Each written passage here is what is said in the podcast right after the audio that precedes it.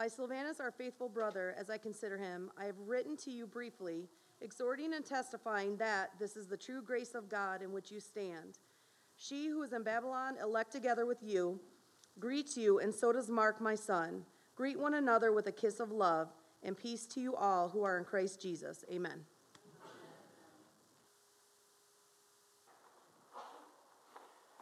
So today is our final message from this letter from the Apostle Peter to the scattered churches. And he gives us one last command, Peter does. This is essentially, how would you say it? I know we're, a lot of us are older. The older you get, the harder it is to remember things from the past because you, you, just you, you, you, you, you just it just it gets it's further away, right? So I don't remember my first day at kindergarten. I don't remember it. It's, I, I, don't know if I cried. I don't know if I was brave. I don't remember. But I, I can remember my kids going to school for the first day. You bring the kids to kindergarten, and it's a big deal. You know, like they, they got to go inside by themselves. Like, it's a whole thing, right? And when you send your kids into kindergarten, you often say one last thing to them. You say something to, to, to encourage them, to steady them, help them be brave. This is Peter's statement. This is the thing Peter says to, his, to the church as they get out of the car and go into kindergarten. This is the last thing they're going to say. And the command is this He says, Stand firm. It's the last command he gives.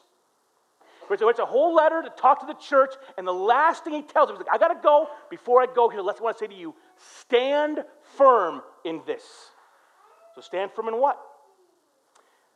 Before we get into that, let me just say, standing firm is a tough thing to say to one another because, how do you say it?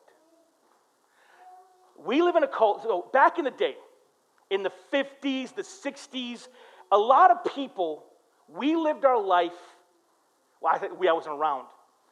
But from what I've read and seen and talked to people about, in, in the 50s, 60s of America, there was this, this temptation for people to just hunker down and walk through life. Don't share your feelings. Don't talk about your feelings. Just walk and keep it all to yourself. Now, we all have learned that's not a good thing. If you never talk or never share, that pain, that stress, it piles up, doesn't it? It breaks us on the inside. I might look tough on the outside, but on the inside, things are going wrong. If we if we don't deal with our stuff, it like people's hair can fall out. Your heart can literally fall into an irregular rhythm. Stress can run havoc on the human body, can it? Now, it can kill you straight up. It can kill you. Now, so that was how it used to be. Well, now we've gone, we've swung to the other extreme. And now we want people to deal with their emotional hurt openly. But now we kind of almost like, man, if you got a hard day, go ahead and lay down and cry, and you take care of you. Don't worry about nobody else. And the, the language now is very much you centered. And I want to go to a story in the Bible that shows these two different sides. Moses leads the Israelites out of the promised land. They come to the mountain, and Moses gets the Ten Commandments. The law of God comes to the people of Israel. And then God says, I'm going to raise up priests among you. They have this whole, they, they anoint and ordain the priests of Israel. Aaron being the high priest. And they are, they're literally, they put, it's crazy. Read, read Leviticus. They kill, they kill an animal and they put blood on the right ear of the priest, the right thumb of the priest, the right foot of the priest. And those priests are cleansed to do the work of God in the temple. Well, that night they're going to be a big party celebrating that God has given them priests. And the priests, what they do, they bring the prayers of the nation to God. So that night there's going to be a big party to celebrate we have holy priests among us. Well, before the party happens, two of the priests, I think it's Nadab and Abihu, they've just been given all this authority and power, and they decide to abuse that power they were given. it says they offered a strange fire to the Lord, and the fire consumed them. They died. Well, turns out these two, Nadab and Abihu, those are Aaron's sons. They're his kids. So Aaron goes to Moses and goes, Moses, I can't go to celebration tonight. I can't go to the dinner. My sons passed away. I, I, I cannot do this. And Moses says to Aaron, it's a very tough passage to read. Moses tells Aaron, Moses, er, he said, Aaron, you're the high priest of the whole nation. God has just made you, given this authority. You have to carry this pain and you must serve the people this night. Aaron goes, Okay, I'll be there. And Aaron comes to the dinner. Moses tells Aaron, You got to stand in this. Let it hurt, let it feel bad. You have to carry the burden and still lead according to what God has given you to carry. That's tough. It's a tough word. Aaron goes to the dinner. Well, during the dinner, Aaron doesn't eat anything. Everyone's eating, dude. It's probably the best food in the world. Well, for you know, for, for the Hebrews, it's probably like dates and leaves. Greeks eat funny things. The Mediterranean diet's weird. I don't like it. I'm just saying. It's I, I give it a go. I'm, I, I, you know what's crazy though? I gave hummus a chance, and it's not bad. So, anyways, um, they have this big old feast, and Aaron is not eating, or Aaron's not eating. And Moses comes over and goes, Aaron, everyone sees you not eating. And Aaron says, My sons have died. Let me mourn in this way. Moses goes, Fair. So we see in this story two sides of the same coin. On one side, we have to carry the obligations we've been given. Sometimes, even though life is hard, we still have to stand and walk. We also see in that same story, we still do have to feel the hard things and face them and work our way through them. We are allowed to mourn, we are allowed to hurt, we are allowed to share our feelings. Both things are true. But in our culture right now, I think we talk a lot about uh, emotional health. We don't talk a lot about standing when we don't want to stand. I'm going to say what Peter said today. Peter said, Stand firm. So, verse 12. Peter says, Through Silvanus, our faithful brothers, I regard him. I've written to you briefly, exhorting, encouraging you, and bearing witness that this is the true grace of God. Stand firm in this. Well, what is Peter bearing witness to? What is Peter exhorting? Well, go to the verse before, go to verse 10. Peter says, After you have suffered for a little while, the God of all grace, who called you to his eternal glory in Christ, will himself restore, strengthen, confirm, and ground you. To Christ be might forever and ever. Amen. For Peter, the true grace of God is very simple. The true grace of God is Jesus Christ. Through the whole letter, the whole letter, whenever Peter mentioned Jesus, he's got to stop and be like, Jesus the man. Like in the middle of a statement, he'll be like, talk, talk, talk, Jesus, man. He's so, he can't walk by the name and not stop and give some glory. Can't do it. If you go to the, the way the letter started, 1 Peter 1, when the letter first starts, this is how Peter opens his letter. He says this Blessed be the God and Father of our Lord Jesus Christ, who according to his great mercy has caused us to be born again to a living hope through the resurrection of Jesus Christ from the dead. This is the true grace of God. It is the gospel of Christ. Jesus Christ died was buried, and rose again. And that defeat over death is what gives us our hope. He said, We've been born again to a living hope, not a dead hope. Our hope is not in a building in Rome, it's not a temple in India. Our hope is not a building on Richfield Road. Our hope is in the risen Jesus. Our hope is walking around, breathing, talking, leading, and guiding. Our hope is alive. My hope is not in wood or stone, it's in Christ who defeated death. And it says here, I've been born again to that living hope. Now, being born again is a powerful idea. We're in Flint, Michigan. We're on the east side of the city. And this side of the city's rough, man. I know it's rough. It's rough, man. I, I sometimes drive around and I see things that are hard. I, don't want to see them. But and here's the thing. let's say you're born in the city of Flint. Now, in the city of Flint, our schools, listen, for those who teach in our schools, thank God for our teachers. But the fact matter, our schools have a high turnover rate for teachers. A lot of our buildings are, are under resourced and underfunded. So our schools are hard for kids here. If uh, let's say, let's say you're 14 years old and you want to work a job, not a lot of jobs in the city of Flint for a 14 year old kid. It's just what it is. Like, living here is a hard thing. So, what do you inherit living in a, uh, a broken city like Flint? You know what you learn growing up here? You learn, you inherit. You inherit violence as a way of life, you inherit addiction, you inherit a hustle mentality.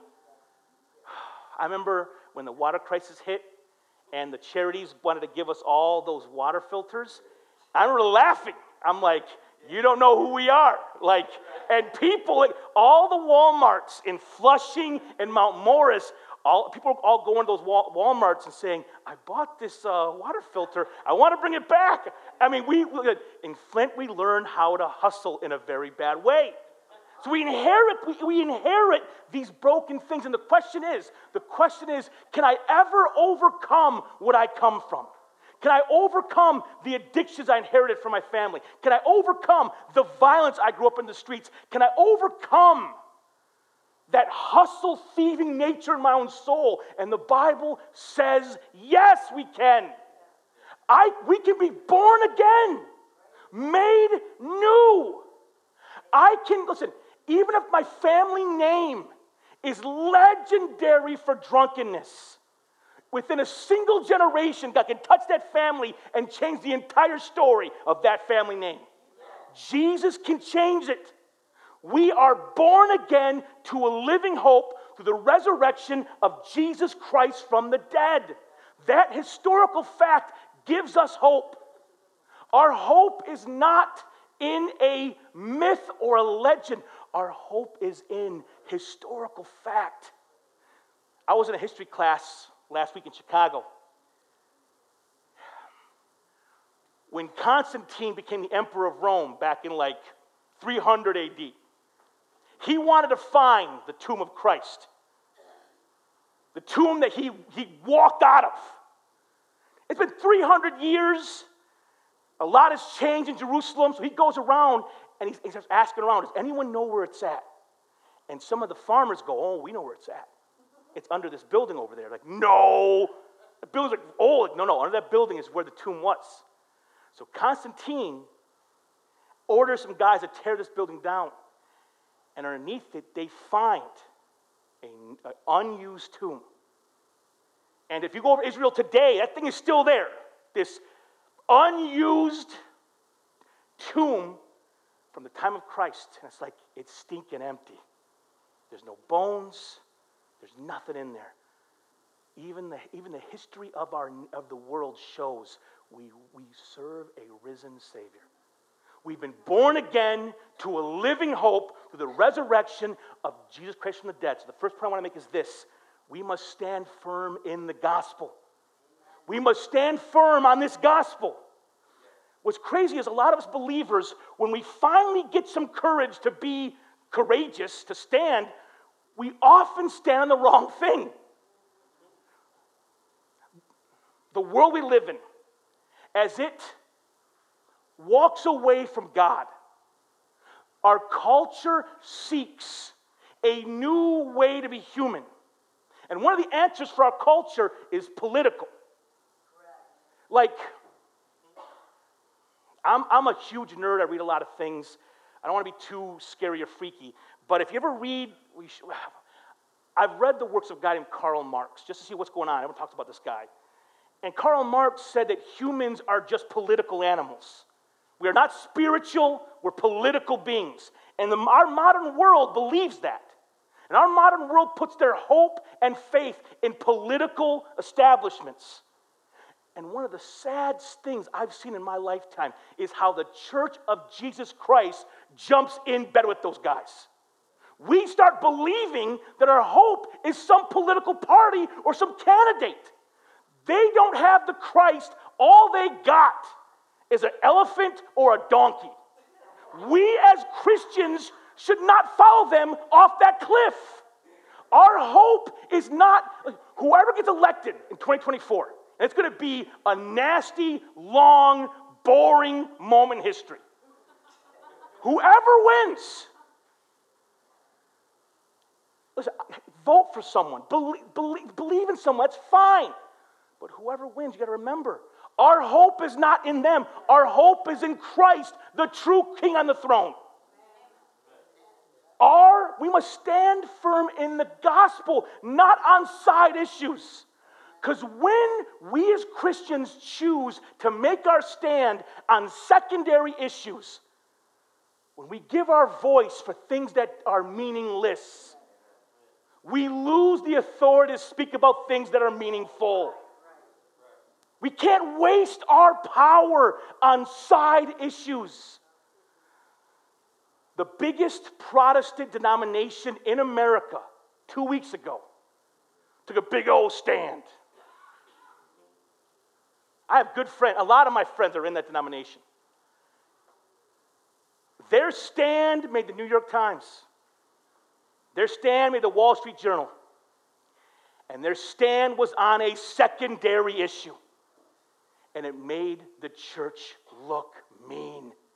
It made us look small minded and antagonistic I'm like, why are you using your power to fight for this silly thing when people are separated from God and walking to hell?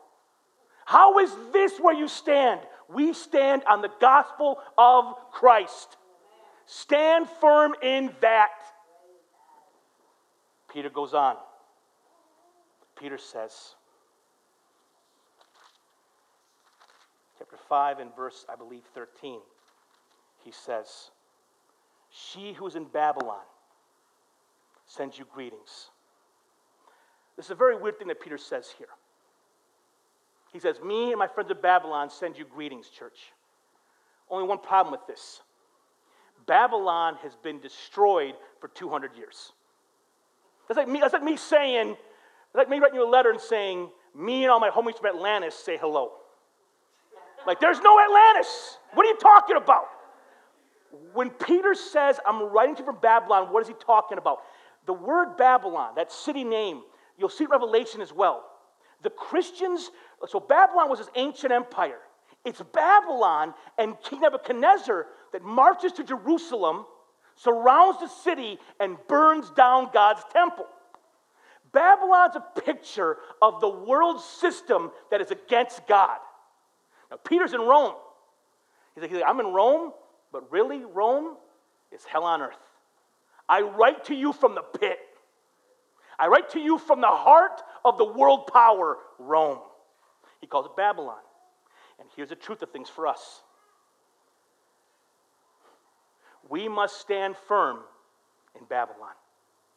Because here's the reality of things. In America, there was a time generations ago where most Americans they shared the same assumptions about the nature of the universe. The people in power, even if they weren't Christians, they believed Christian things about the image of God and humanity, what was valuable and good. That's all changing. Our society is becoming more and more secular, more and more pagan. They're walking away from the things of God. And as that happens, being Christian becomes less and less cool. We're going to become the outsiders eventually.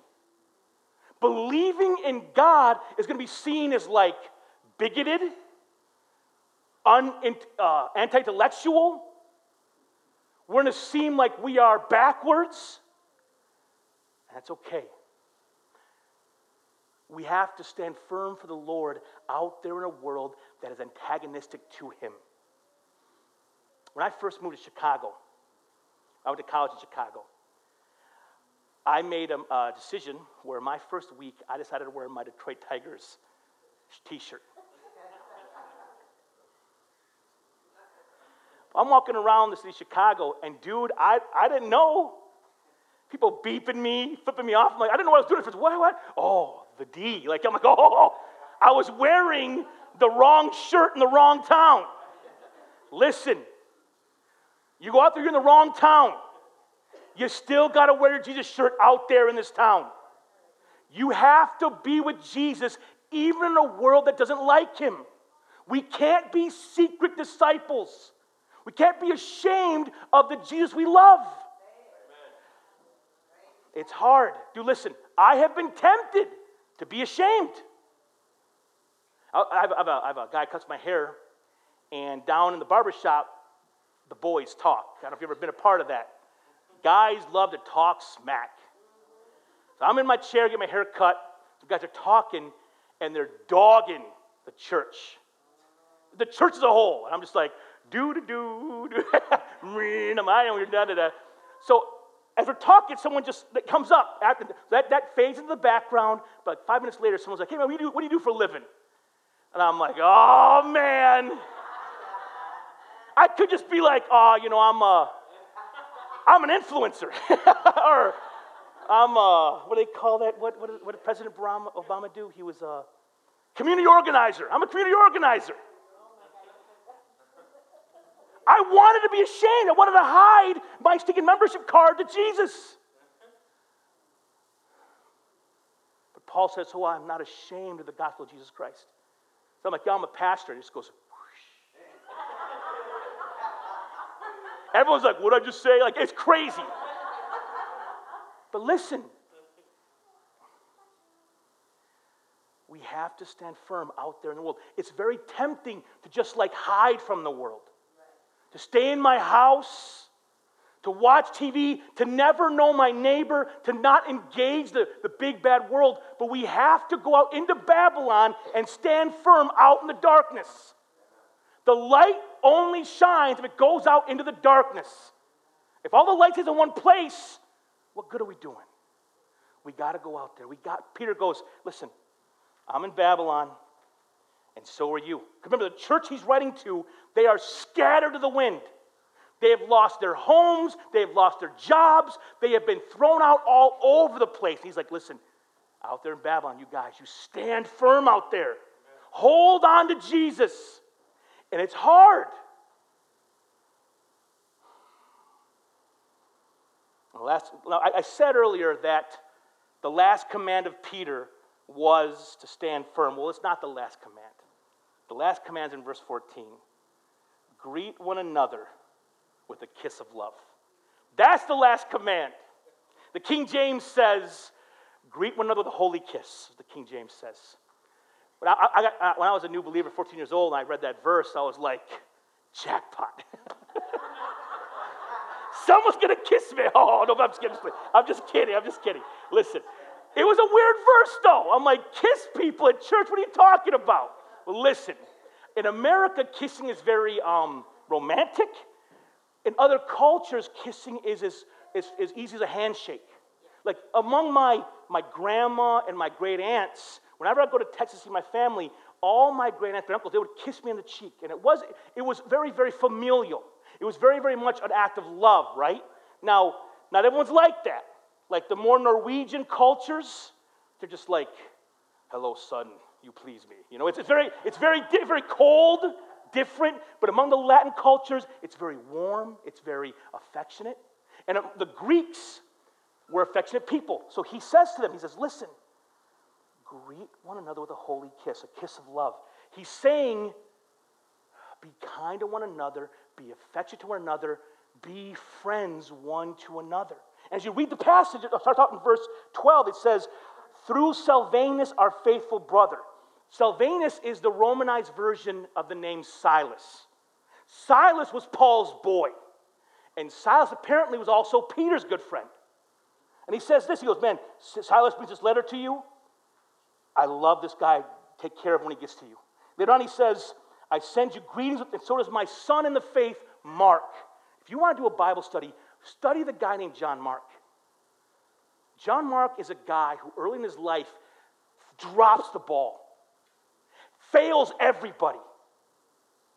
He's kind of ashamed of what, how he just, he, just, he just dropped the ball. Well, Barnabas sees Mark and says, This guy has potential in this guy. So Barnabas gives him a second chance. And then Peter kind of takes John under his wing. And John Mark becomes a faithful, wonderful minister of the Lord. And here Peter goes, You know who John Mark is? John Mark is my son in the faith. Listen, if we're going to stand firm, we can't do it alone. We can't. We must stand firm together. If that the world out there is hostile to us, we need brothers and sisters in the church of God to back our play. When I go out there and take my hits, I want to come back here and get, to get bandaged up to prepare myself to go back out there and take more hits. This, we must stand firm together, not alone.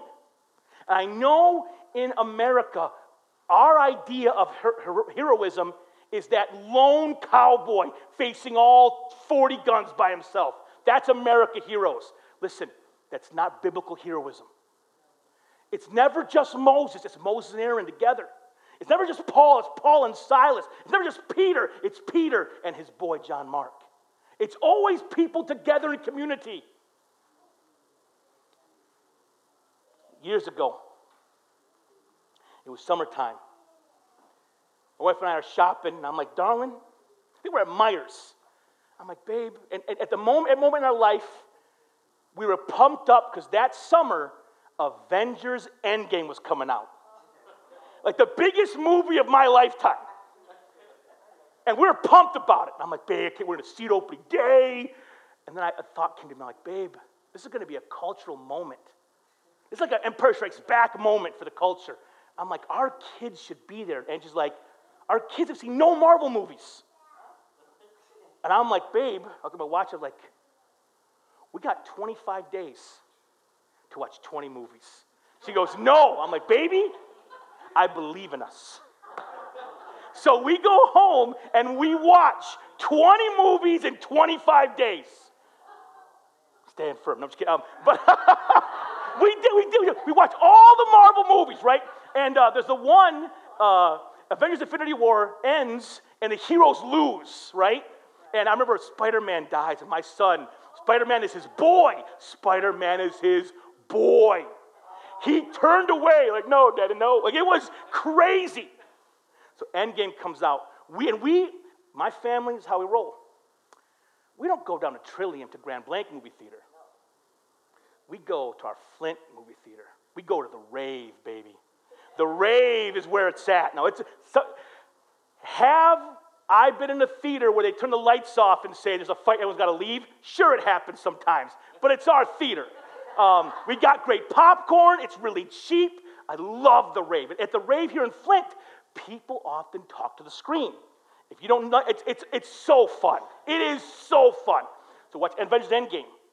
And the end of the movie is happening. People are yelling at the screen. People are cheering. It is, it is a, it is an experience, dude. It is an experience. And in the movie, it's Captain America He's bloody, his arm's broken, his shield's broken, and he's all alone. And the armies of stinking the bad guy, there's all the armies versus broken cap. Ah.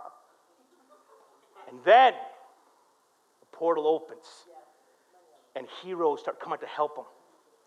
When that, when it happened, that portal opened, my son, he's next to me, and he's hopping in his chair. He's like nine, eight years old. He's like, Dad, Dad, Dad, you know who's coming? I'm like, I know. He's like, Spider Man's coming. Like, I know Spider Man's coming. Just call. It's good. It's going to be okay. And all his friends come out, and now they got a chance. He's alone. He was a dead man, but he now he's got his buddies with him. And he's and you're like, they're not they're gonna win. And you do this, and do the theater is cheering on, like everyone's yelling stuff. It was a moment in our lives. Let me tell you, as believers in Christ, we cannot do it alone. We will get our head kicked in. But if we stand in Christ together, dude, listen. Avengers assemble, baby. If we do it together, we are not alone. We can together do so much more than we can do alone. We need each other to back each other up. It's an awesome thing. Stand firm together. So Peter ends this letter. He says, Stand firm in the gospel. Stand firm for Christ. Stand firm in Babylon. That world out there doesn't like Jesus. That's okay. That's okay. In the early church, they lived in Rome and the Romans hated the Christ. And guess what? The church thrived under that persecution. Thrived. We need not be afraid. Let them come. It might be hard. Let them come. Stand firm in Babylon, and we must stand firm together. None of us can do it alone. We can't. It's too hard. It's too hard. With that said, let us pray together. Father in heaven, we love you so much.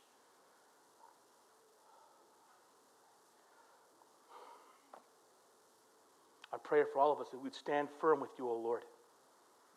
As we take the hits this life has, as we are discouraged, we fall down, we get scraped up, let us hold on to you. Let us hold on to you with all that is in us. Out to this hard world, let us hold on to you. Let us hold on to you together, knowing that we can do much more together than we can do alone. So, Father, help us to stand firm. Let us hear Peter's exhortation. Let us stand firm in your gospel. We love you, Jesus, very much. In Christ's name, we ask all these things. Amen.